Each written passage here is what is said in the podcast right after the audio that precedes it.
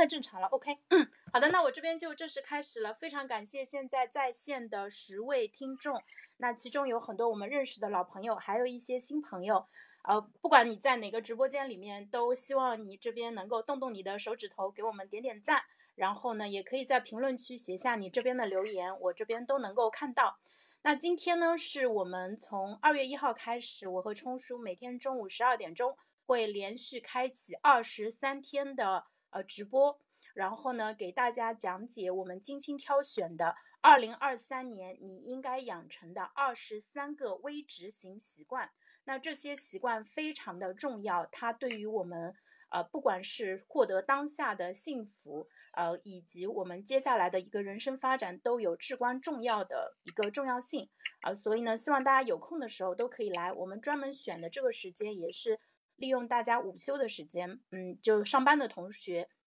也可以来听一下。然后你可以把它放在后台，呃，就是作为你吃饭的时候的一个陪伴，吃饭散步的时候都可以稍微听一下。呃，那我们这一个栏目的话，我们希望说能够把它做成一个标杆式的一个产品，就是因为呃，我们两位其实之前在呃喜马那边其实播了蛮长的一个时间，然后视频号其实是从最近才刚刚开始。那我们为什么没有选择某音或者某手这些呃可能流量更大的一个地方？也是因为呃视频号它本身是更看重私域的，呃，就是说呃。对于就是来听的，其实很多都是熟人了。那这个对我们自身提出了很高的一个要求。大家如果去看某音那边的，就是知识付费类的博主的话，你会发现说他们很多都是以卖课为目的的，所以他们准备的话术大概十分钟一轮，就不停的在那边，就是有点像大喇叭循环播放一样。因为他赌的就是大家不会长时间停留，不会一直听啊，所以呢，他甚至他会用相同的话术把想要白嫖的人给赶走。那视频号就不能是这样一个玩法啊！视频号其实，呃，对我和冲叔都提出了更高的要求。我们讲二十三天，肯定不能讲重同样的东西，呃，不然的话，哪怕是最喜欢我们的人，也会觉得太无聊了，对吧？听了两三场，我已经 enough 了，我就不想再来了。这个这个我这个我补充一句，就是呃，实际上就是我之前的话也去年的话也尝试过抖音在那边去直播，但是我发现。抖音的话，它因为是算法流量推荐的一种方式，所以呢，就是，呃，你如果想要在抖音那边呢获取流量的话，那么你必须要不断的去重复，呃，同样的东西。那这个对我来讲，像我这样子那个拥有巨大信息量的人，然后呢？每天又，呃，不断的去获取大量的新鲜的、更多的一些信息量，而且呢，我又非常懂认知科学，知道那个所有人的话都是对一些新鲜的东西的话，就是会更感兴趣一点，因为大脑本能的会去尝试寻找到更多的一些新鲜的信息。那这种情况下的话，就是对我这样的人来说，如果你要。我在抖音那边，然后给他们平台打工，迎合这个 AI 的人工智能算法的机制，呃，不断的去每天每个小时每十分钟去重复同样的话，同样的话术，然后只抛出那么，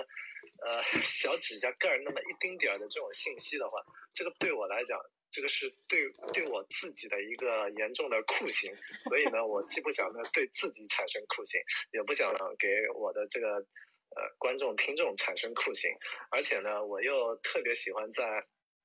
讲解的这种这种过程中的话，根据呃聊天的这个话题，一些一些那个就是当天遇到的一些事事情，外界获取的这些新的信息，然后不断的去呃思考，构建一些那个就是有创意的东西。所以呢，就是我觉得就是讲重复一样的东西，这个是。呃，毫无意义的事情。所以呢，我们在二十三天的这些，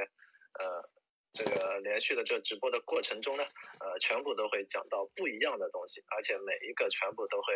呃，肯定是能够给到你更多的一些呃信息和收益的，因为这些信息全部都经过了我的过滤，呃，所以呢，敬请期待吧。好，谢谢。嗯，好的，谢谢冲叔的补充。对。呃，不仅是呃，冲叔他其实他是一个呃创作能力非常强的人，所以呢，同时他每天获取大量的信息，所以大家放心啊，这二十三天我们会不断的就精益求精，杠上开花，在原来就已经讲的很好的基础上，进一步的讲得更好，非常期待呃，因为就是好的创作者在一起是能够相互激发的，那。呃，我觉得自己算是一个还不错的创作者嘛，但冲书的功力是在更在我之上啊。如果呃我的直播间里面有还不了解冲书的朋友的话，可以呃就是稍微关注一下，你大概听个五到十分钟，其能其实就能知道说我们对面的这位帅哥对吧？他到底有一个，他不止不止颜值，还有这个叫什么来？德艺双馨。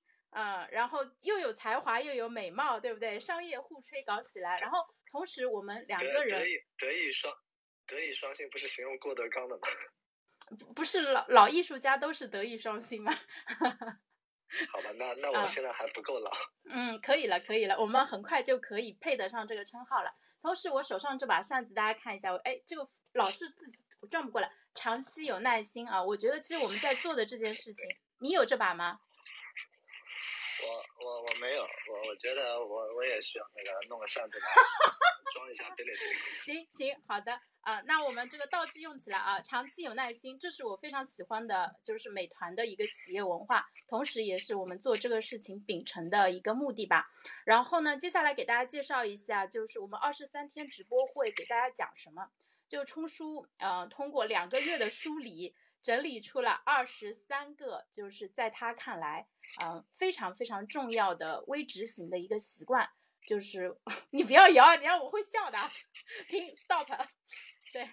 对你拿着就好了，不要摇啊，摇了这个实在太太喜感了，有点像诸葛亮的感觉了。就是我们二十三天的话，会每天给大家带来一个微执行的习惯。那前面几天呢，已经确定下来了。第一天，今天是最最重要的一个，叫早起。就帮助大家解决夜猫子、熬夜、深夜 emo 等等常见的这些问题啊！年轻人们跟我们一起早起吧。那明天也是一个非常重要的一个话题，就是呃，很多朋友，特别是当你处在人生逆境当中的时候，可能会遇到的一个困境，就是可能会陷入暂时的低自尊。所以呢，我们第二天就是把自信这个话题提到了一个非常高的一个位置啊。所以，呃，就是这是今天和明天的一个预告。那这二十三个微执行做下来以后，我们呃对大家的期望是什么，以及说我们给大家的承诺是什么？就是说，呃，你能够做到说，不仅是道理我都懂，而且你还能够过好这一生。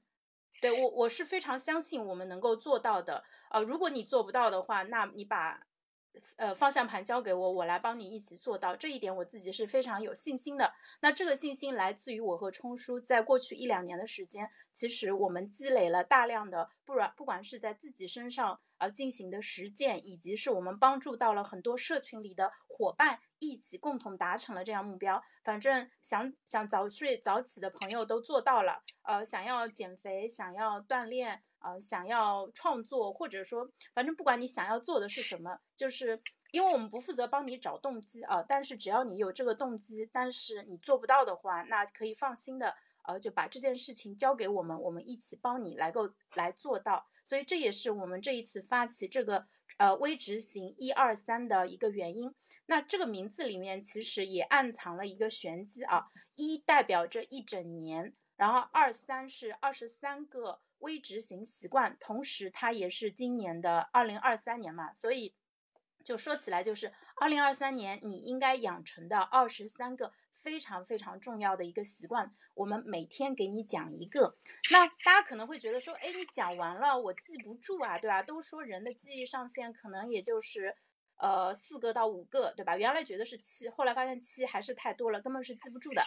你的组块其实你在四个是比较舒适的，你超过。你二十三个你怎么记得住呢？你放心，我们有解决办法，因为你根本就不需要去记，你只要跟着我们，对吧？我们告诉我们提示你说今天我们要早起啦，好，你就跟着早起，一整天都在思考早起这个事情就好了。然后呢，明天我们说自信，然后你就跟着我们走一遍就 OK 了。所以，所以这个其实我知道，但是。视视频号直播它不能关麦，这一点就很讨厌。它不像那个语音直播，你可以关上麦克风，你想干嘛干嘛。对，然后我那个扯回来啊，所以所以就是这二十三个习惯的话，其实就是呃我们会有比较轻度的运营动作，会在知识星球里面告诉大家说，呃你这一天你需要把注意力放在哪里，然后明天你要把注意力放在哪里，你只要管好今天就好了，你不用去看说未来有什么。然后下个礼拜是什么，这些都不需要你关心。那这样二十三个先跑完一轮以后，我们第二个月我们会接着来第二轮，一整年我们会一起跑十二轮。那这样子下来的话，每一个习惯你相当于都呃就是。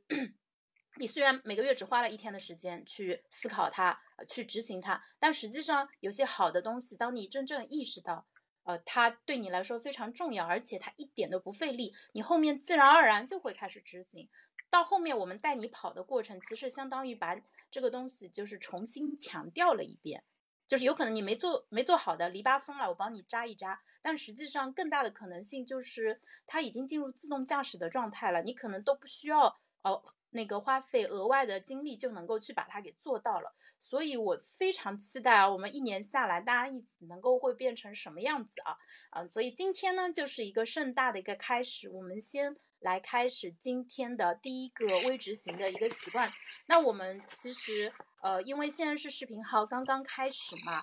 呃，我们可能呃，目前我的流量不是很大，我我前两天测试了一下，我可能场观其实都没有破百。视频号真的太讨厌了，像我们讲的这么好的主播，居然一点都不给流量，呃，但是我有信心，二十三天做下来的话，就是不管是我们认识的朋友，嗯，他会持续的愿意来听我们讲，另外的话也会有很多的新朋友，然后通过推流也好，通过呃分享也好，能够就是到我们的直播间来，对我们有所了解啊，所以呃欢迎大家就是说，嗯。点关注，然后加入我和冲叔的粉丝团，可以在我们的直播间之间相互串门，然后看看，嗯，就是大家各自在评论区聊什么。冲叔，你那边现在呃有多少人在线？我这边七个人，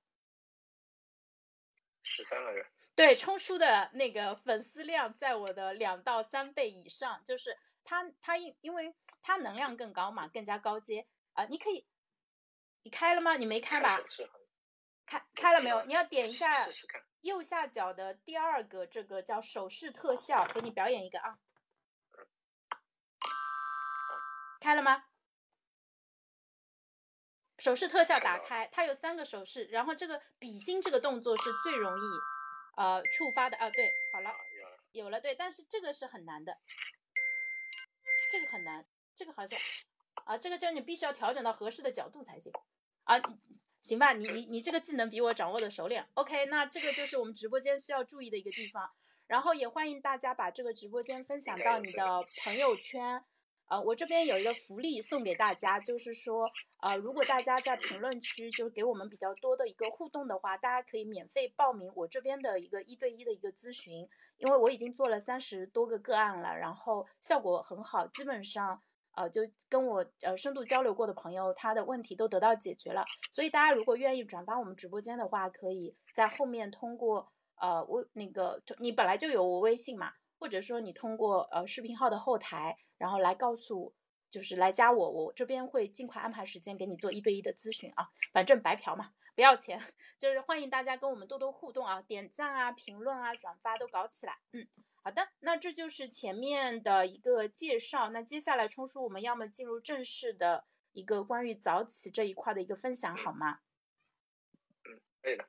开始了。好的。那那个我这边还是会以提问的方式，就是让冲叔能够用比较舒适的方式去输出内容。那我们二十三个微执行习惯里面选择的第一个习惯呢是早起。那早起这个事情，其实呃怎么说呢？我们从小读书的时候，其实老师啊、家长啊都告诉我们说，哎，要早睡早起，身体好，对不对？这个其实一直是刻在我们的呃骨子里面的，已经变成了一个大家都普遍接受的一个价值观。但是，呃，特别是当大家进到大学，呃，以及工作以后，就是早起对于很多人来说都变成了一个很头痛的一个问题。就是，呃，大家早上起不来，晚上呢熬夜熬得非常的厉害，呃，所以呢，就是很多年轻人都说啊，不是我，不是我不想早睡或者不想早起，我就是做不到嘛。所以这个事情，就可能有时候，比如说你去看体检报告，对吧？今年体检发现。那个提示项目就给了你满满的一页纸，然后就会说，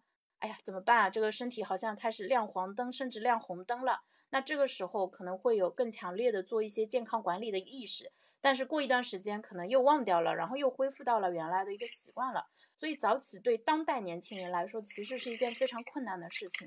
那我自己这边看到一些情况啊，我在知乎跟小宇宙上面都是比较活跃的创作者嘛，我就会经常看到有朋友在半夜收听我的播客，一两点钟都有啊，然后留言的也有，还有有些小朋友可能深夜两三点钟在知乎上面邀请我回答问题。那他为什么能在那个时间邀请我呢？那就说明他没有睡觉嘛。呃，所以其实我还是蛮担心他们的身体的，因为你那么晚睡的话，呃，你首先肯定休息不会很好，呃，另外的话，熬夜其实非常的伤身体啊。所以我们今天啊，把早起作为一个最重要的一个基石习惯，先推荐给到大家。那呃，也想跟直播间的朋友互动一下，就是如果呃你是一个呃夜猫子或者经常习惯性熬夜的话，可以在评论区扣个一，对吧？就是我们看看。就是在咱们直播间里面有多少朋友，其实，在早起这一块是有问题的，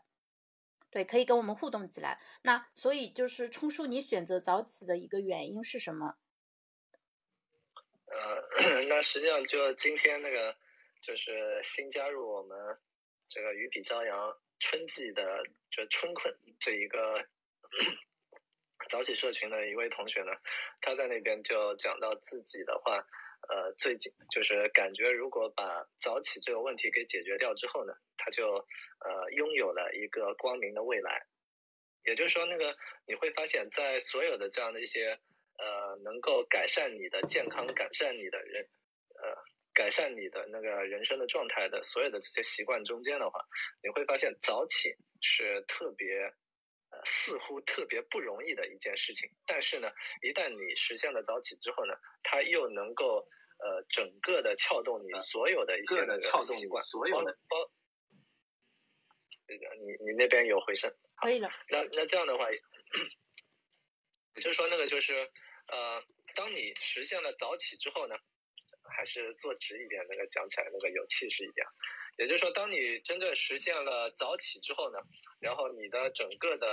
呃每天的这样的一些作息，然后你的产出，所有的这些东西全部都会发生一个呃质的变化。也就是说，呃，在所有的这样的一些行为习惯的改变中间呢，你会发现，呃，比如说你要一个人去戒烟，这个是非常难的；戒酒是非常难的；戒槟榔这个也是非常难的。然后呢，你要让他在那边去呃呃。戒掉那个某些那个食物，然后让自己变得就是一下子那个就是呃瘦下来，这个也是很难的。你要养成运动的习惯也是很难的。也就是说，你直接报我的身份证好了，这些都是我做不到的。啊，你不抽烟，你不喝酒。嗯，对，但是呃，饮食跟运动这两块我确实做的不太好。嗯，继续。对对，所所以呢，这种情况下的话，你实际上就是呃，真正。最容易改变的一个行为习惯，它实际上就是早起。但你依然会发现，为什么有这么多人他仍然就没有办法早起呢？那包括呢，就是潇潇刚才所讲到的，就是呃，我们熬夜的万恶之始通常来源于什么时间？要么就是暑期放假了，寒寒假放假了，对吧？这个这个是在学生时代的话，我们那个没有了约束。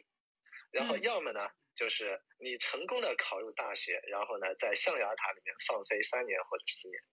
这个也是另一个我们特别容易，呃，一不小心陷入到熬夜习惯的一个非常呃典型的一个情景。我想补充个证据，不是，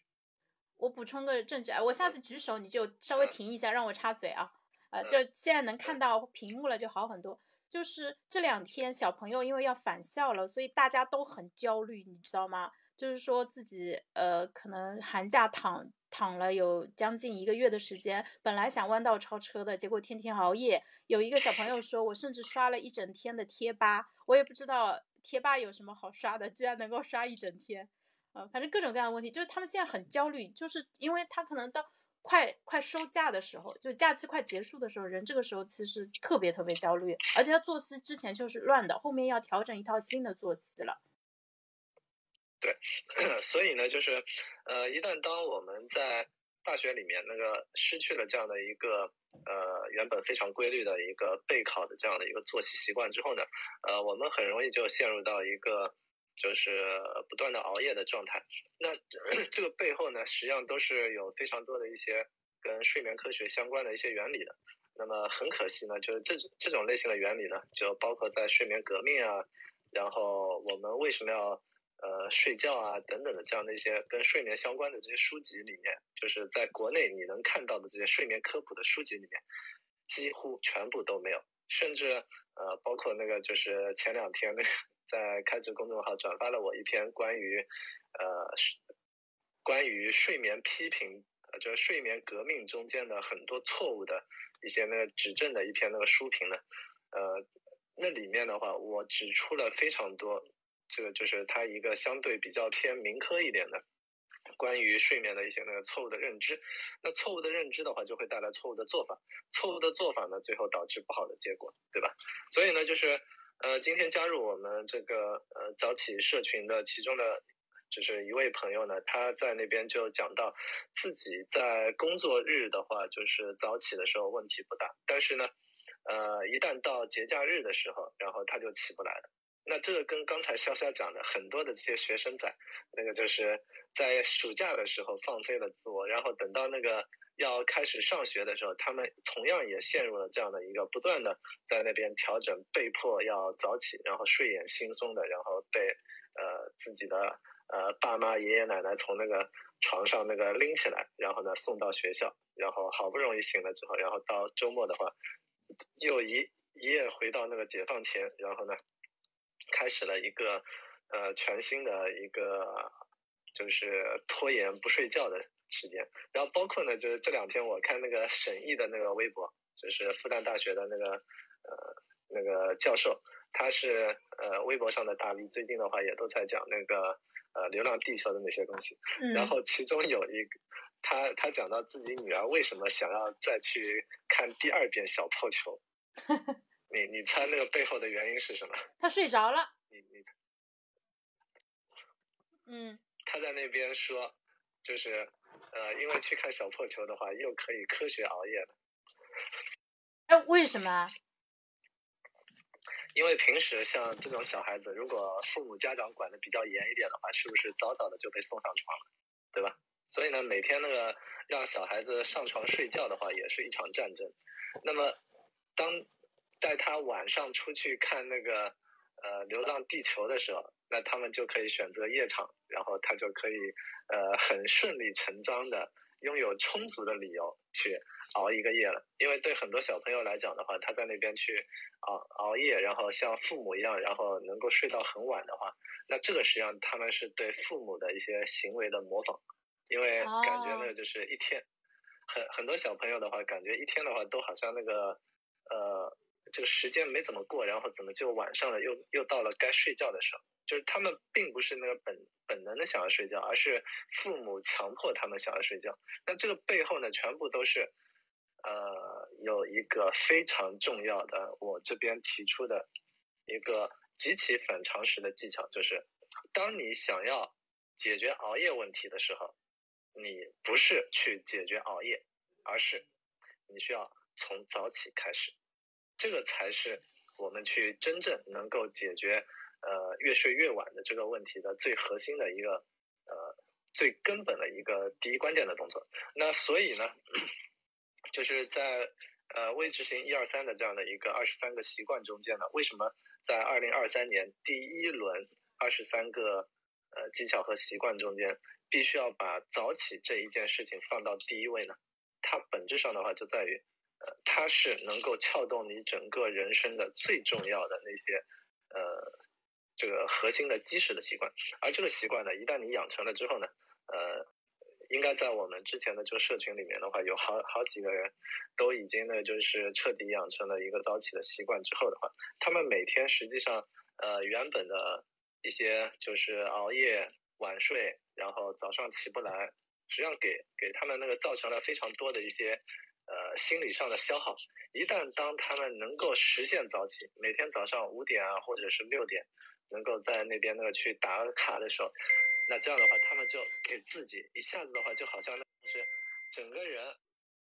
每天都发生了一个呃本质性的变化，他们的自责，他们的心理的内耗瞬间就降低了。所以为什么早起的话，它是一个呃非常基础的一个能够呃提升一个人自信心的原习惯，因为它实际上不难。你你实际上去想想看，就是你日常生活中难道没有早起过吗？起过，即便赶火车、赶飞机，对吧？公司搞活动，对，呃，去飞东南亚，对，早班机。对，去年那个呃，潇潇的话都有一次那个早上那个特别早起床，然后就在那边说要赶那个公司的那个车，然后大家一起去那个苏州，对吧？呃，这个是当时发生过的一个场景。而当时呢，潇潇每天早上的这个早早早上的起床时间大概是多什么时候？我原来应该是七点半起床的，但是我因为我我公司离得比较远，正好直播间现在有个同事啊，前同事，hello，呃，然后呃，因为我公司离家有二十多公里，我路上要一个小时，我每天如果八点钟出门的话，九点钟到不了，就到公司会迟到，然后这个也是之前老板不喜欢我的一个原因，因为他觉得我老迟到，呃，但是对，嗯。那个那一次的话，你你记得早起，但是我其实不太记得了。但是，呃呃，有一次是当时坐另外一个同事的车去苏州，然后他希望能够避开路上堵车的一个时间，所以我差不多六点多应该就起来，然后嗯打了个车到他那里，应该七点不到就到了汇合地点了，嗯，所以还蛮早的。然后当时我坐在车上，哦，我想起那个情景了，我当时跟他在聊天，因为。呃，就是我们开的是高速嘛，然后其实路上已经蛮多车了，我就在想，我说很多人这个时候其实还在呼呼大睡，但其实已经有很多人在路上了。就有些人可能是因为有事儿所以早起，但还有应该有相当一部分人，他就每天可能就是这个时间出门的，他已经养成了固定的习惯。所以呢，就是以前的话，我我有一次呢，就是那段时间的话是在虹桥。呃，公司在虹桥那边的话，我是差不多那个，如果我早上七点钟出发，那这样的话，我差不多八点钟就能够到了。嗯，如果我早上八点钟出发，那这样的话，我那个大概十点半左右就能够到。因为当时的话，我走的是外环。啊，这个我想补充一句，冲叔，我想补充一句，那个时候还没有弄。啊，那个之前我朋友跟我讲过，他说你做一件事情就是呃，取决于你的目的。呃，其实有不同的做法，比如说你的目的是要九点钟到公司的话，那你可能要八点钟出门。那如果你想要用最短时间到公司的话，你可能九点以后出门会更好，因为那个时候路上已经不堵了。啊，或者说你七点钟出门也可以，就是你避开高峰期嘛。所以取决于你不同的一个目的。如果你的目的是准时到的话，那你就要算当时的路况以及你需要花多少时间在路上。如果你的目的是说我用最低的时间成本去到的话，那你可能就是要去挑一个相对来说就是交通流量不大的一个时间。就这一点其实还蛮有意思的。所以，所以我本身的话呢，就是因为我我每天实际上就是看似很闲，实际上很忙，因为有大量的事情全部都是呃，就只只能每天推进一点点，它是一个中长期的非常非常大的一些目标。那么每天的话，实际上我都非常忙碌，所以我都会就是呃，就必须要呢，就是把那个一些时间块的这种利用效率的话，大幅度的去提升嘛。所以呢，就是呃，当你一旦实现了早起之后的话，实际上你就一定程度上过上了跟其他人不一样的人生，因为你的你的整个。节奏的话是按照自己的生物钟来的，按照自己的节奏来的，而不是按照别人的这样的一个社交社交钟。就是呃，我我在那个写健康那本书的这个过程中呢，构建了一个非常重要的冲突性的概念，呃，就是我们基因中，就是呃基因中和社会中的呃。冲突，也就是说，呃，从我们踏入大学开始，或者是踏上社会开始，离开了父母的约束，那么这种情况下的话，你特别容易，尤其是，呃，从二零，呃一，应该是二零一二年前后吧，一一年前后，那个时候的话，大家开始用上了微信，那么当我们开始使用微信之后的话，逐渐就发现，呃。逐逐渐就发现，就是社交的话，已经不是以前的那种，呃，QQ，它是呃会出现呃你在不在线啊？哎，对对对，QQ 还有离线那个自动回复，说我暂时不在，晚一点再回复你。因为微信是伴随着移动互联网的，就是它随着二十四小时不关机的手机，主要怪 iPhone。当年我们用诺基亚的时候还是关机的，就而且那个时候还有个关机闹钟的功能，是不是？后来 iPhone 出来的时候，iPhone 说你不需要关机啊，然后后面我们就变成了七乘二十四小时。然后有些人半夜什么起起来上厕所醒了，或者突然醒过来，他就会玩手机玩一会儿，其实对睡眠造成了好大的干扰。你接着说。所以，我我们现在这个时代呢，实际上你就发现，因为微信的这样的一个，以及呢其他的这样的一些，呃，微博啊，然后包括其他的一些社交媒体，这就造成我们现在的话，实际上是二十四小时手机实时在线的。那包包括今天早上我在呃。就是知识星球发布打卡任务的时候，我是五点零一分，然后就发了这个 帖子，结果结果就就把其中一个一一位同学，呃，一位苏同学，然后就把他给闹醒了。然后我我在那边跟他讲的就是，你恐怕在晚上的话没有设置勿扰模式。然后他说是，不太对，就是我我听说的是所有的 app。在七点以前，其实都不应该去打扰用户的。对，嗯，不能给用户发推送的。所以我不知道知识星球是怎么样五点多把它给弄醒的。这个知识星球违规了。就是他自己那个手机没有没有设定嘛。嗯。所以呢，呃，这个中间的话，他他还在那边讲了一句话，他说那个就是，呃，假假设那个就是他继续不设这个闹钟的话，他。接下来的话，就有可能可以持续的实现每天早上五点钟被知识星球的这个信信息给闹醒的这样的一个这个。那倒挺好的，对，它不仅是一个闹钟，它还是一个真人，对吧？李仁冲已经起来了，你准备就他已经发好帖子了，你还不起床吗？对他，他就是我，我已经弄好了那个满满的。呃，我我已经倒了一杯满满的铜柴压力给你了，你你你要不要把它给干了，对吧？所以所以呢，就是 压力好大。呃，当我呃，包括潇潇今天早上的话，不是那个朋友圈还发了那个，就是被灌了满满的一碗那个铜柴压力嘛？对，积雪链的传导。所以，所以就是对于我们现在的现代人来讲呢，因为微信实时在线，很多的你这些社交媒体 App 也是实时在线，这就造成，呃，你每天的话，实际上在晚上的话，就进入到了一个，呃，很多人都处于社交、微信社交、呃，流媒体社交的高峰的一个时间段，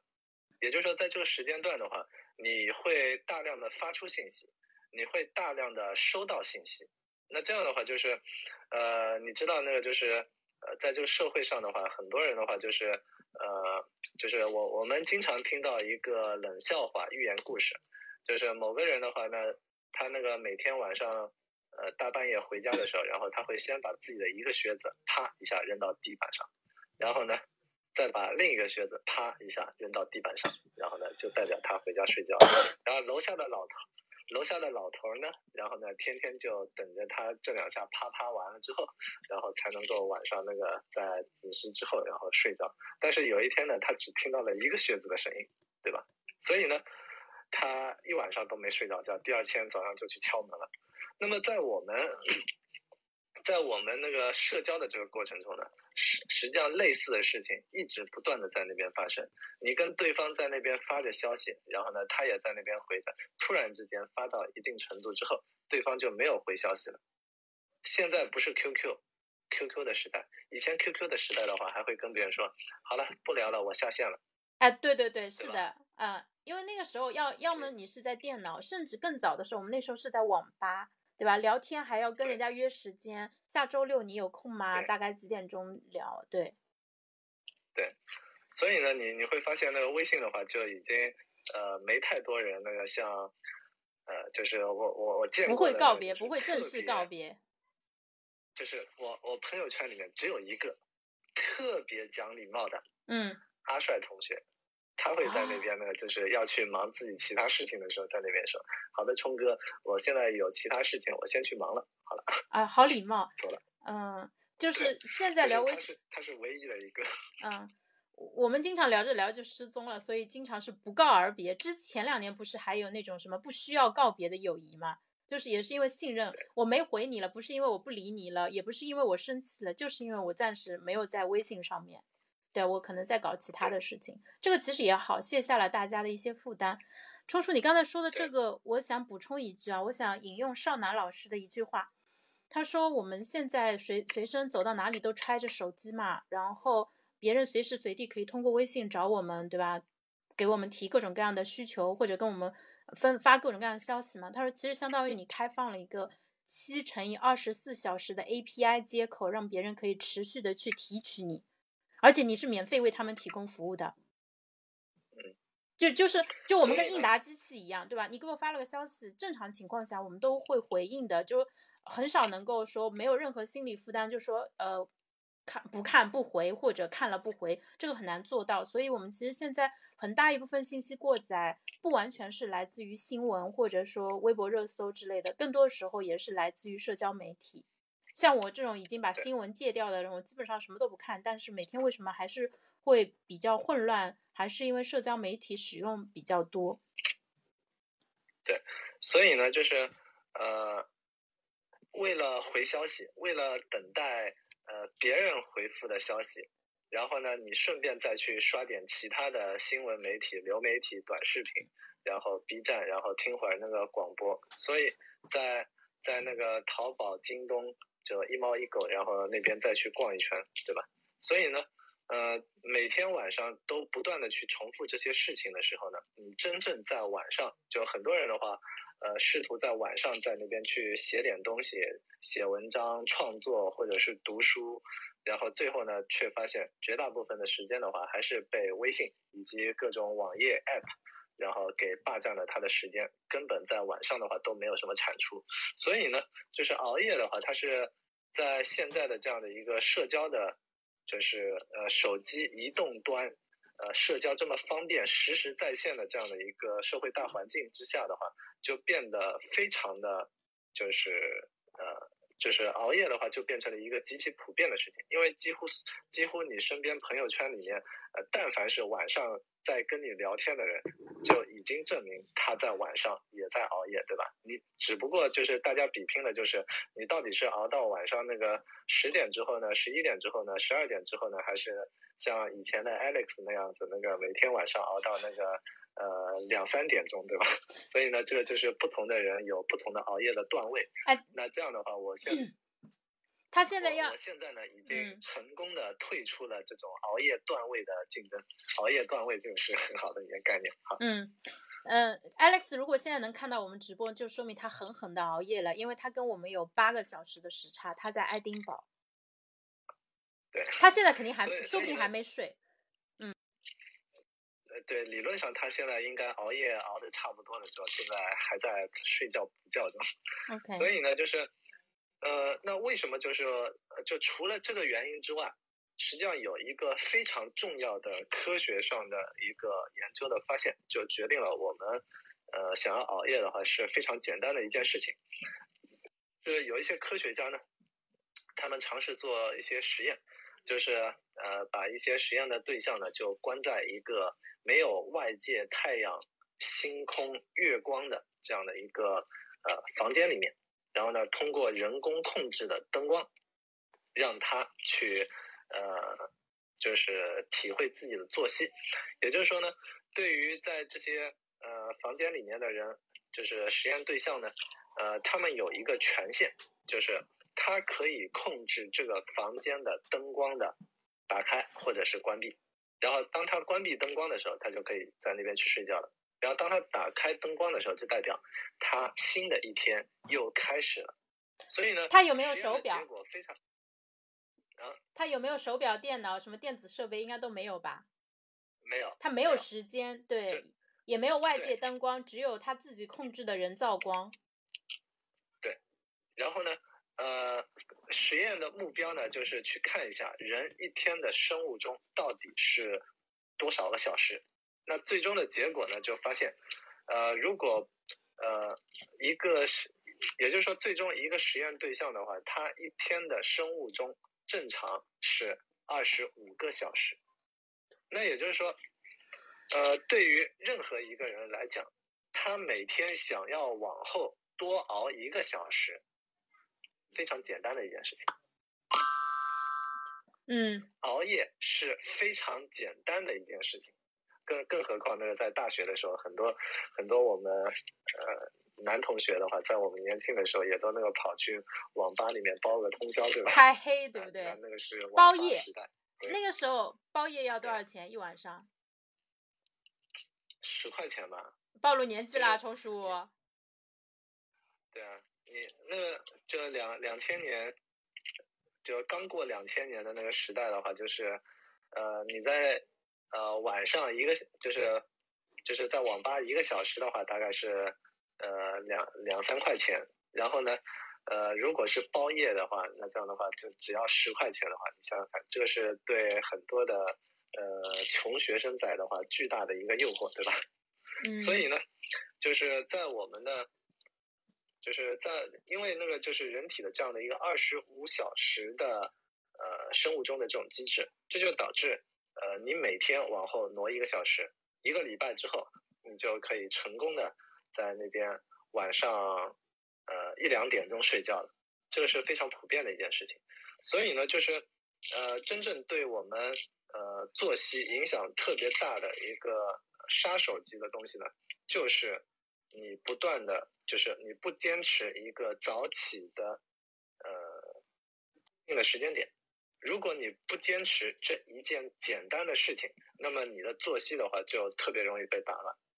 那么我最近一次那个被呃打乱作息呢，呃，是因为在就是去年十二月十二月末圣诞节之前，当时的话，在奥奥密克戎的这个冲击波之下的话。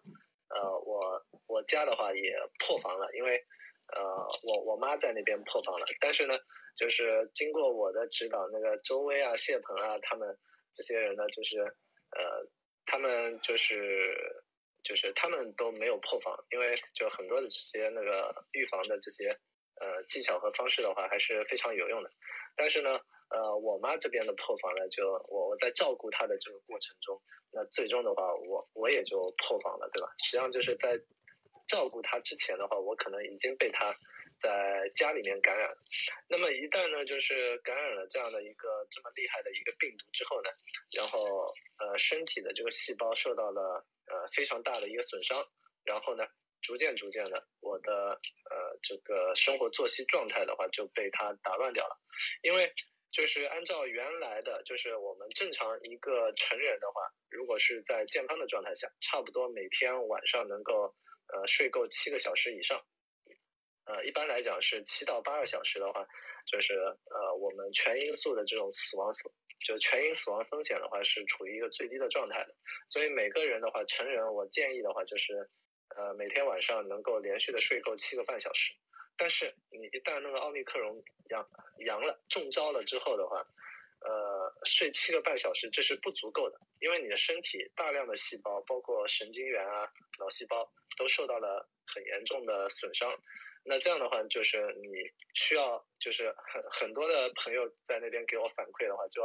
就好像是那个，就是每天的话，差不多是要睡。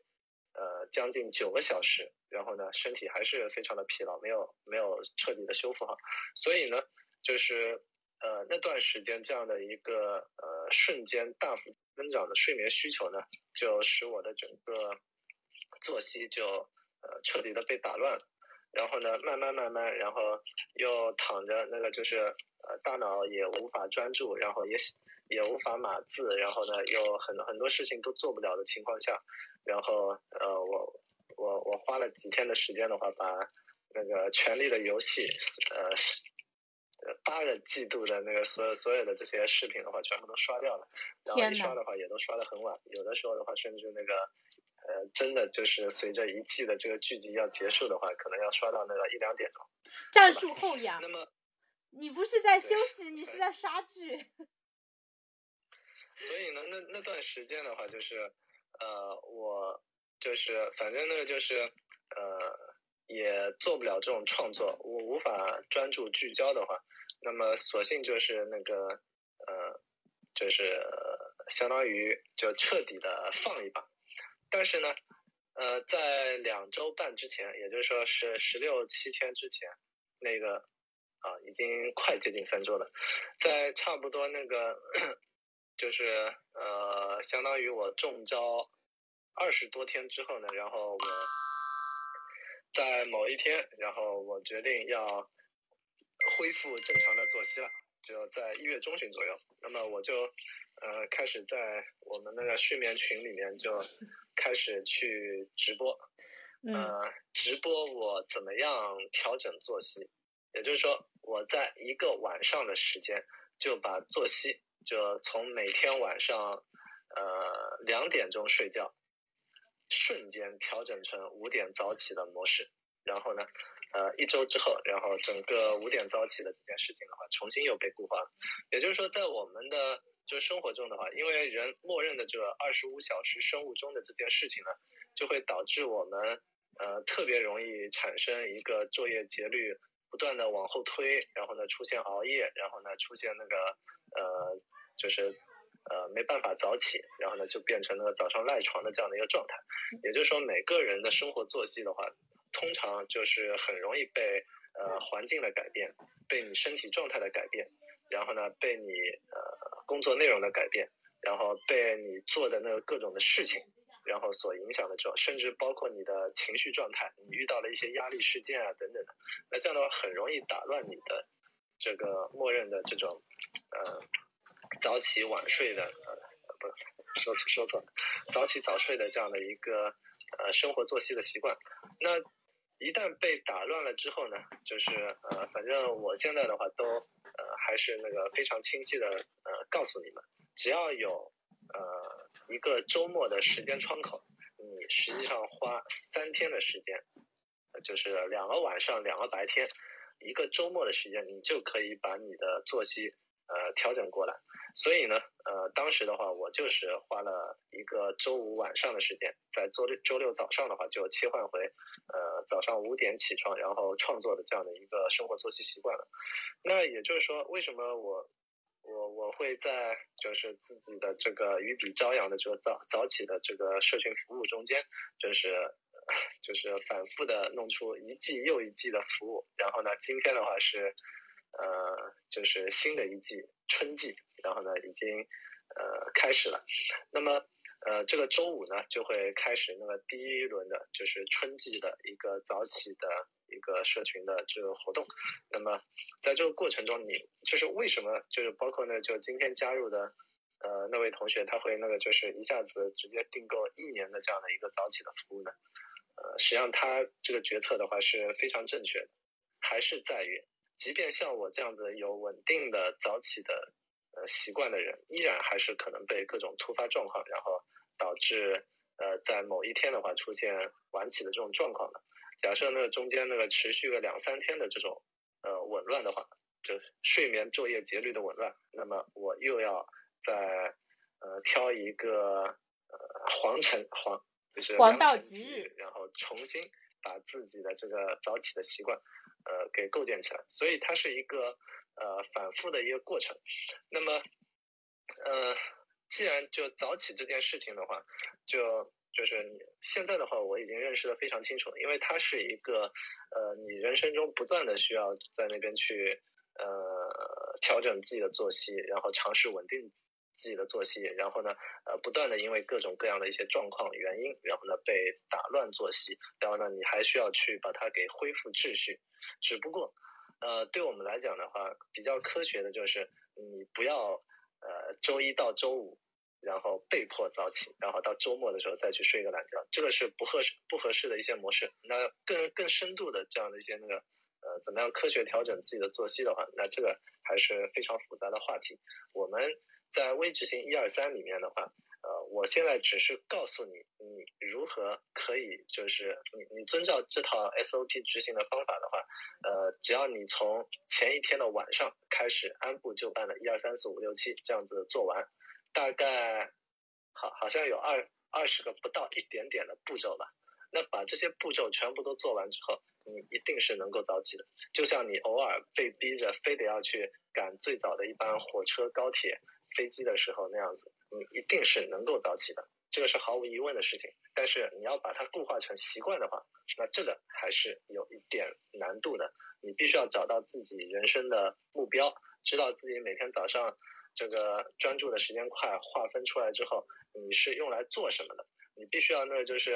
呃，拥有一定的就是足够强烈的这个早起的动机，然后呢，在晚上的时候你能协调好自己的这个时间，然后协调好跟自己的家人朋友的这样的一些社交互动的这种规律啊。实际上呢，就是呃，当你真正早起了之后，你会发现晚上的话其实也没什么人找你。然后呢，如果即便他们找你的话，在早上你再去回他们的话，也很自然的就可以继续在那边去续上。然后当人们渐渐的发现，在晚上不一定等得到你的回复的时候，他们可能就变成了在白天工作的时间来找你。那么渐渐渐渐的，你的整个呃社交的这样的一个活动呢，也会发生一个质变。而这样的一个质变。呃，一旦固化下来之后，那么你就变成了像村上春树一样的一个早起创作的人，那这个也是呃人生中间的一个值得肯定的一个呃小小的成就了。所以呢，就是呃从微执行一二三的这个角度来讲呢，就是一旦当你呃能够实现早起之后，你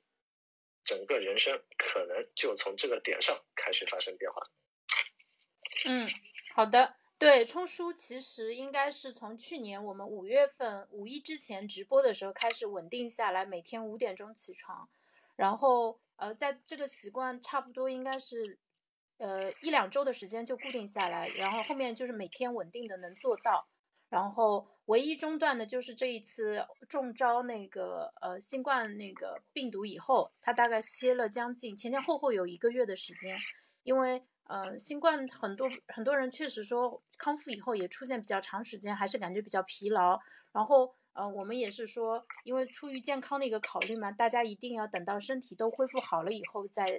那个再恢复到早起，呃，不要贸贸然的去挑战就是自己可能做不到的事情。那我自己说来惭愧啊，冲叔每天五点钟起来，他其实已经做了很多事情了。我起床的时候，他已经工作了两个小时了。所以我每天一起床就是被他碾压的过程，这个我做好了，那个我做好了，你现在要去做什么？就是一上来就是有就被他给积学到了，呃，但是这个对我来说也是个非常好的一个推动力吧，呃，然后我自己后面也会尽量把我的作息往前去调一点，因为我是一个意志极其软弱的人，我做事情全凭感觉，对吧？天气冷了，那当然不能起床啦，对吧？或者昨天晚上睡晚了，我当然起不来了。那冲叔刚才讲到，就是你的社会交往会影响你的睡眠这一块，在我身上其实表现的淋漓尽致。因为我睡前会忍不住有很多事情，就是因为，嗯，假设你有一群夜猫子朋友，对吧？他们晚上十一点还会找你说事情。那虽然我知道该早睡，但有时候也难免会回复一下。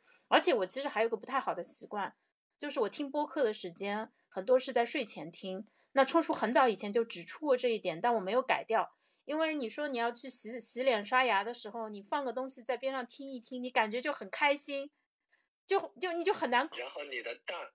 然后你的大脑神经就变得兴奋，对，然后这就阻挡了你去睡觉。呃，它不是阻挡我去睡觉。躺上躺上床之后，你接触了很多的信息，这些信息的话，在你的大脑里面你需要去处理，而处理的过程就导致你的神经持续的处于一个兴奋的状态，然后你就没办法。睡着了，不停的在放电，对，不停的在放电。其实睡前让自己感到无聊还是蛮重要的。所以为什么大家建议说，呃，你要断网啊，把手机放远一点啊，或者甚至是，呃，可能看一些类似于 GEB 这样子，或者数学教科书之类，让你一看就整个人要昏过去的那种，就让自己感到无聊，其实还蛮重要的。那我现在比较幸运的是，看一些哲学的书籍。嗯，我现在比较幸运，我入入睡还我入睡还比较快，没有很大的困难。哪怕我听了比较多播客，我可能就是马上就昏死过去了。所以我老公睡前想跟我说什么话，我是不理他的，别跟我说了，马上就睡着了。呃，然后呃，所以也是一天下来，可能就是接受的信息量比较大，思考的东西也比较多，所以可能就是大脑就是能关机的时候，他会第一时间把自己给关上啊。嗯，我我会我会调整，我试着从今天晚上开始不要不要再听嗯播客了，就可能把听播客的时间稍微呃调整一下，或者说我可能要加一个微习惯，就是我开始听播客的时候，我设置一下这个播客的播放长度只有十五分钟，就避免我洗好了弄好了回来还要再多听一会儿，就把这个给去掉。嗯，对，然后那嗯，因为上次跟冲叔在直播的时候，其实我们讲到了说。呃，那个就是很多习惯，它有点像搭积木一样，你会把它们慢慢的给叠加起来，有需要你就把它引入到你的自我管理体系当中来。呃，所以这个也是我们后面二十三个呃习惯，它们之间会相互作用、相互协同，就最后达到一个呃整体最优的一个效果的一个原因啊。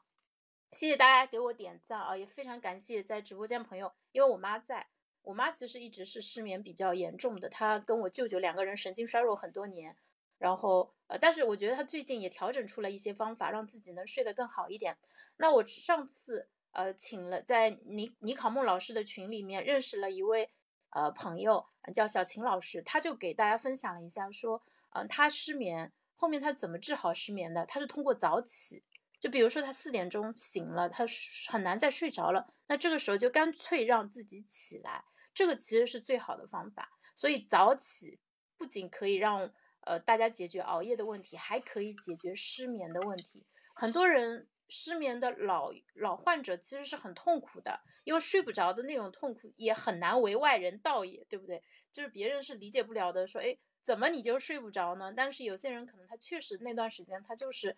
激素水平或者各种各样原因导致的他睡不着，所以。呃，大家可以试试早起。早起不仅可以给你创造出整块的时间，让你有时间去做自己想做的事情，它还可以治疗失眠，也可以治治掉你说熬夜啊或者深夜 emo 的这样一个习惯。因为很多人跟我说，他说他到晚上就是十点十一点以后，他他因为 emo 他就。整个人就不是很开心，那这个时候就更不想睡着了。他觉得我不能在这样的一个低落的情绪当中去结束这一天，所以可能会去找点东西，比如看看短视频，或者用其他的方式让自己开心起来。但这个其实不是好的方式啊。就是如果大家真的采纳我们建议的早起创作的习惯，那你这一整天下来，你的完成感会非常的高。呃，这个冲叔，今天因为时间的关系，我们已经讲了六十分钟了，我们要再稍微给他大家讲一下吧，就是一个好的一天应该是什么样子，我们每个人讲两条吧。我觉得好的一天就是你制定的计划，你完成度比较好，不一定要百分之一百的完成，但是你可以完成个百分之七十五左右，那就会很开心。比如说我今天只有一个计划，我要把这一块石头从这里搬到那里去，我如果真的搬搬到了，搬走搬。把这件事情做掉了，我会就会觉得这一天是有完成感的。但是如果我定了这个计划，结果我今天一直围绕着这块石头在做其他的事情，哪怕我很多事情都做成了，呃，但是因为我一想到这个石头还是没搬掉，我就会感觉没有成就感。所以最最重要的。呃，就是好的一天，就是你自我感觉良好的一天。那好的自我感觉来自于哪里呢？就是你把你想做的事情给做了，而且这件事情最好不是只是在你脑子里想一想，因为想一想的东西，它就跟，因为大家知道大脑里面其实就是一堆电信号嘛，就噼里啪啦在那边放电，对吧？一会儿想东，一会儿想西，对吧？这会儿想我中午吃什么，过一会儿就想到，哎，该给孩子买一个什么东西了，就是你的想法会不停的乱窜。啊，所以你最好的办法是把它写下来，放在电脑里或者放在纸上面，白纸黑字，它不会变化啊。然后你再去把它给做掉，那就你把它划掉也可以，打上勾勾也可以，就是这样子下来，其实会非常有成就感。这是我自己就是亲身实践下来对我特别有效的。嗯，然后那个就是 先回答一个问题，就是海阔天空问起的，就是早起了之后白天困怎么解决？那这个问题的话是，呃，非常正常的一件事情，因为你需要，就是你第一天早起了之后，就像，呃，我从那个呃晚上两点钟睡觉，对吧？那么我一下子调整到五点钟早起，那这个中间的话只有三个小时的窗口期。那对我来讲，我是怎么样的就是调整过来的呢？呃，我是通过在呃周五，然后我是逼迫。也不是逼迫，只是那个让自己的话呢，就是呃晚上九点多的时候，然后就直接上床了。但是呢，这样子的话，就即便我早早的上床了之后的话，呃，也会有那个一两个小时的时间，因为褪黑素还没有生成，所以呢是会在那边辗转反侧的，就是睡不着觉的，然后还要上卫生间啊等等的，就这些的话，全部都是非常正常的现象。那么。呃，可能还是在十二点多之后睡睡着了，然后早上五点钟起的话，我大概只睡了四五个小时，对吧？那我必然是缺觉的呀，我的身体是身体和大，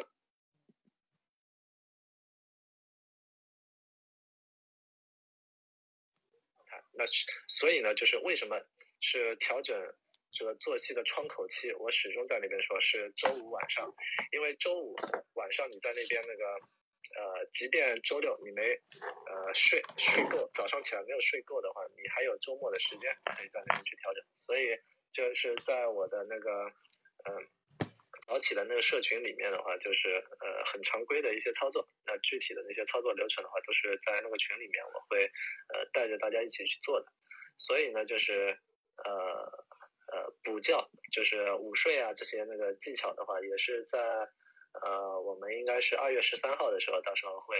给各位的话在那边再去讲一下的。因为呃，午睡补觉这些事情的话，在《睡眠的革命》这样的畅销书里面的话，他写的都是错的。所以呢，到时候的话，我会告诉各位正确的到底是什么，未来也会写到我的那个书里面。那么对于呃，嗯，小小你先讲。嗯，冲叔，我们不，我们这样子，我们直接告诉他们怎么做吧，就简单讲一讲。我们也不说，哎，这个是个钩子啊，你待会儿再去买我的其他课啊，因为那个课有那个课的价值，最大的价值就是你可以每天近距离的观察冲叔和其他已经做到的朋友是怎么样做的。但是即便你没有加入那个社群，也就简单给大家讲一下，呃，就是先从周五晚上开始调节，冲叔会在每天每个周五问大家说，明天你要几点起床，这一周你准备怎么调节，然后大家会定一个目标，然后你就把闹钟定好，第二天起来。如果你困的话，就是你吃完早饭以后可以先补个觉。你如果实在困的不行的话，可以先补个觉。呃，如果没有什么大问题的话，你就下午吃完中饭以后补觉。工作日的话，推荐是二十到三十分钟以内。然后周末的话，如果你睡眠亏空比较多的话，你可以不设闹钟，睡的时间稍微长一点。但是根据我自己的体感的话，我觉得其实午觉控制在三十分钟以内就够了。你不要长时间睡，因为周末睡太久反而会出。容易出现那种梦魇的那种情况，就是你肢体瘫痪、意识清醒，然后醒不过来那种情况。对，所以呃，这个是这这个其实就是注意事项，然后不要出现说啊，你前一天一两点钟睡，然后结果你第二天还要五六点钟起，你只睡四个小时的时候，你就不要强行让自己早起了。所以我们接下来要做的一个重点是避免自己一两点钟睡，就是。因为你第一天固定了五六点钟起了，那你到晚上可能十点钟的时候就已经困得不行了。那这个时候最好的办法叫顺其自然，你顺应你自己身体的自然的一个 calling，你就去睡觉。你千万不要说我我你觉你不要觉得自己天赋异禀啊。张朝阳说他一天只睡四个小时，但是张朝阳这些年他其实状态一直不是很好。你看他的体态，他比较瘦，而且他自己。做的最开心的，他其实去讲物理课，他讲的很开心。他不太讲企业管理啊这一块相关的一个东西的。我们我们其实私底下说，我们说张朝阳如果一天睡七个小时的话，他有可能能够会比现在的状态更好。所以大家千万不要看到这种个别的极端案例，呃，然后就觉得我也要四五每天睡四五个小时，普通人就应该睡七到八个小时。对这一点是非常，我们可以很肯定的去断言吧。所以我们给大家设置的这个方案就是你。包括小觉的一个时间，就包括午睡补觉的这个时间，呃，一天基本上是能够保证七点五会比较舒服，因为男士会需要的睡眠时间相对少一点点，女生会睡得更多一点，但这个个体差异很大，以你自己睡到精力充沛的为准，不要不要超过八点五或者九个小时，那个睡的时间太长了，反而会有坏处啊。呃，所以不知道有没有讲清楚，就是该睡午觉的时候就去睡午觉，然后。呃，控制一下一天总的一个时长，然后尽量每天都做到睡眠的一个平衡，不要说我拼拼命的熬夜，然后周末我在呃什么都不做，就一直在家里补觉。那这种方式我有同学就是这样的，但我不是很喜，我我非常不推荐这种方式。嗯，对，好的，呃，所所以呢，就是呃，回到那个潇潇刚才讲的，就是一天的话，就怎么样就呃更有感觉一点。那实际上就是呃，在白天的时候，你通过早起啊，各种的一些方式，然后呢，能够在呃白天的时候就能够有所产出，然后呢，等到晚上的时候呢，你能够顺理成章的在那边刷剧啊、摸鱼啊，然后玩各种你想想想玩的那些游戏。那这样的话，这个才是呃令人感到幸福指数爆棚的一天。所以呢，我觉得呢，就是早起的话，呃，早起，然后呢，如果你能够在早上上班之前，在大多数人上班之前就已经完成了呃怎么样的一些重要的工作的话，那这一天对你来讲都将是非常丰满的。嗯，好的。对这一这一点的话，我想再说一下。嗯，很多年轻人他没有办法早睡的一个原因，他觉得这一天自己嗯就是很多事情没做成，可能没有充分的娱乐。比如说有些人，特别是做运营的啊，现在互联网很多公司，他真的就到家都已经十点钟了，那他这一天的感觉其实是很差的。所以他要说，我得给自己留点娱乐的时间，或者有些呃有些朋友比较有上进心，他想说我给自己留点学习的一个时间。但大家想一下。你做的事情其实就可以像积木一样移来移去，对吧？杨天真说他很多工作都是在十二点到凌晨三点钟之间做起来的，呃，但是实际上你想他这三个小时的时间是否可以挪到早上呢？他三点钟睡，那他其实可能要到十点钟再起嘛，因为他是自己是公司的老板，对吧？他的工作一般都是从中午跟别人一边吃饭一边呃讨论事情开始的。所以他其实上午基本上都是在睡觉当中度过的。那我们普通人的话，其实不建议这种方式。首先，你的老板不能接受这种方式；其次的话，长时间熬夜，它确实对身体不好。哪怕你是稳定的熬，你我你说我每我就能够保证我每天三点睡，每天十一点起，其实也不太好。因为如果你比如说你组建家庭了，你得确保你的家人的作息跟你都完全一致。否则的话，就是他们起来以后肯定会影响你早上的一个睡眠质量的。像那些上夜班的人啊，他哪怕是呃非常努力的去睡了，实际上睡眠质量肯定跟晚上是没有办法相比的，因为光线，因为噪音，因为你的楼上的邻居他不一定会照，不一定能照顾到你，而且这个也是个不合理的需求啊。但人家早上八九点钟在家走来走去，你不能说你不能走吧，因为我熬夜了，对不对？所以的话，最好的一个办法其实就是大家该睡觉的时候就睡觉。然后尽量采用相对比较古典一点的睡眠的一个方式，而且我们之前查资料的时候也发现，其实并不存在什么呃成型人或者猫头鹰星人，像很多艺术家或者很多做设计的广告狗啊，对吧？就是把自己弄得很晚啊，其实还是因为他们外部的那个环境导致的，而不是说人只有在深夜才能够迸发出灵感。真正的灵感来自于一个人，就是精神最最最饱满的一个时候，其实是在睡够了的时候。那我们今天差不多可以收一收哦。最后讲一下社社群化吧，就是因为刚才我讲到了，我说冲叔的那个呃，就是早起早睡的那个社群有什么样的一个价值啊？非常有意思，就是在那个社群里面，并不是所有的人都做到了早起。就比如说啊，这个社群里面有一百个人，可能有五六十个人每天会积极的在那边打卡。打卡的人他肯定起来了，对不对？没有打卡的人他可能起来了，但也没有起，也有可能没起来，这个就不太好追踪到了。所以呢，就是像呃，就是起床跟睡觉，比比如说，嗯，就举个例子，比如说谢鹏的话，每天早上都在干活，但是呢，他不在群里打卡。哎，对对，他有这样的，呃，对，是有这样人，因为他。因为对他来讲，他重要的是那个在我的监工之下交出他的产出。冲叔有两个非常那个效率很高的呃伙伴，呃谢鹏和周薇两个人，对吧？就是很认真。那我是属于呃这个缰绳不拉就跑走了的那种，我是野 野马型的，对吧？这个脱缰的野马型的，叫野狗太难听了，以后不能叫那个。对我我是会乱跑的，但是他们确实。像谢鹏跟呃周围两个人，现在其实应该早上都是起得很早。他们在上班之前，可能就有两到三个小时的时间是专心致志的在做呃，他们跟冲叔一起要完成的，呃，就是书籍创作的相关的一些工作，啊，那这个其实我是非常佩服的，但是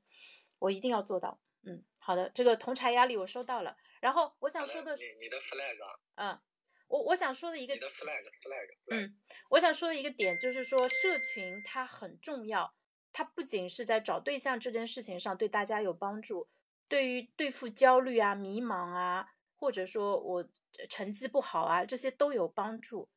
因为甚至他在起床睡觉这件事情上都有帮助，因为。就是你对于我来说，我起床以后，我我第一我打开这个微信群去跟大家说一声早，这件事情它非常简单，它不需要耗费我额外的一个能量，但它就会给到我一个正反馈。你可以往前翻一下，看看谁已经起来了，对吧？李仁冲跟周薇都已经起床了，还有其他一堆五点六点起的朋友。然后我七点多起，我觉得我也挺好啊啊，就是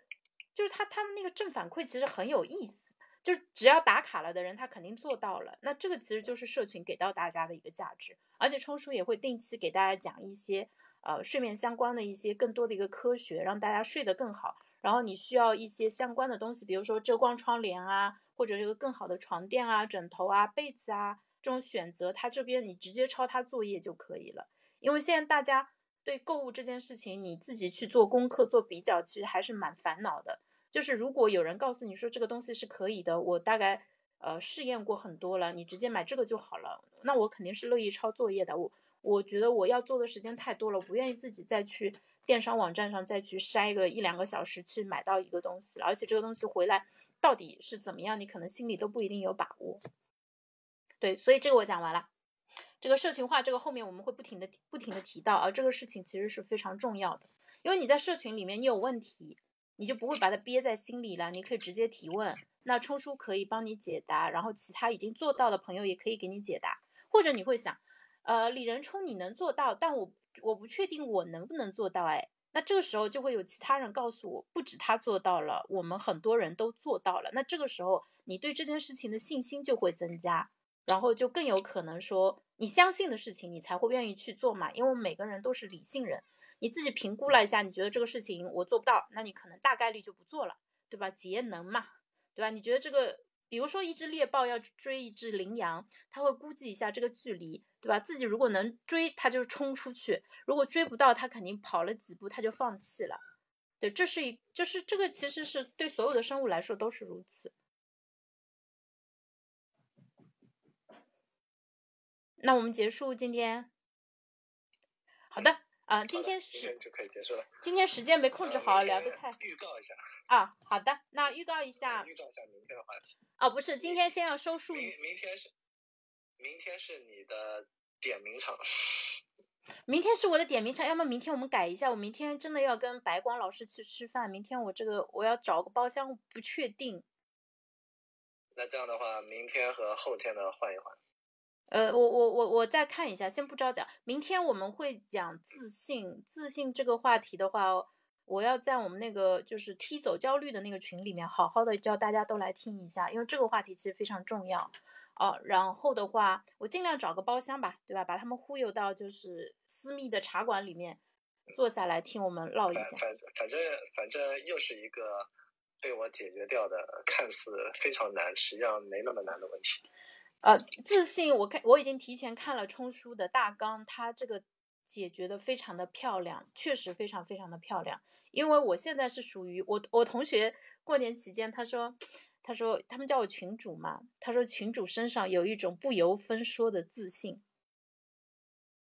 不由分说这个词我觉得很好，比迷之自信要好。但是自信其实是非常可贵的。非常非常可贵，就是我们为什么在电影作品里面，有时候，比如说像汉尼拔，就是《沉默的羔羊》那个，他是个变态杀人狂，对吧？但是为什么大家会觉得这样的反派比较迷人？因为这个反他，呃，那个那个他说的那个词不是自信，叫自恋，就有一种很有意思的自恋。那这个其实对别人是有吸引力的。那我们在正常人身上，我们没必要做到自恋，但是自信是非常非常重要的。自信是我们。说话做事，呃社会交往以及去迎接挑战，去做一些自己从来没有做过的事情的一个底气，这个非常非常重要。哪怕是特别自信的人，在做自己没做过的事情，可能也会觉得说有点畏手畏脚，对吧？那所以。就明天这个课题，我觉得像我这样就迷之自信、自信程度爆表的人来说，应该也是非常有价值的。因为冲叔告诉了我们说，怎么样把一个不那么自信的场景变成我能 hold 住、我可以做到的一个自信的一个场景啊！所以欢迎大家明天中午十二点钟来直播间，呃，就是呃看我们这边的直播。然后，呃，大家如果想要加入我们的行，就微执行一二三的这个一整年的一个打卡活动的话，现在可以以一百七十八元的一个价格加入冲叔的知识星球。你们可以在公众号“万能的冲叔”，呃，冲是向前冲的冲，万能的冲叔，呃，最新一篇推文里面去找到他的这个知识星球的一个入口。他的那个那篇文章叫“解忧杂货店”，对不对？解忧的杂解忧杂货店，嗯，对，大家可以找到那篇文章，找到入口啊啊！我们在社群里面等大家。然后今天，呃，我会去，对，今天我们就是早起嘛，那我明天要七点钟起床啊，大家等着看啊！潇潇明天七点钟起来卷大家了，那个，然后明天的话，我们就开始聊自信这个话题。那自信这个话题聊完以后，我会把它分享给更多的人，包括现在可能。不管是处在青春期，或者处在事业低谷，或者说找对象不是很顺利，就其实都是遇到了一些人生当中暂时比较困难的这个时候的一个朋友。那这个时候他们其实是最最最需要自信的。我们把自信作为礼物送给他们啊，也这所以这也是为什么我要求冲叔在第二天的时候就把自信提到这么前面来讲的一个原因啊，因为它真的是非常重要，它是我们的。你可以认为它是个真正的一个基石的一个习惯。好，那今天我们就到这里结束。非常感谢我们直播间一直听到现在的各位，谢谢我妈，谢谢一四一二，还有万里 Lucy 和另外小叶子以及另外一位朋友爱开头的一位朋友啊。好的，也谢谢呃我们那个音频这边直播间的一个朋友。那回放还是会放在死磕拖延症这个专栏下面。大家有需要的话，可以再听一下啊。希望今天听完以后，大家对早起这件事情已经没有什么疑问了啊。就是你有强烈的动机去做，而且你有能力可以做到。另外，你还有相应的资源。如果你有什么解决不了的问题，就来找我们吧，我们来帮你一起做掉啊。好的，那今天就到这里，谢谢冲叔，拜拜。好的，各位，明天见。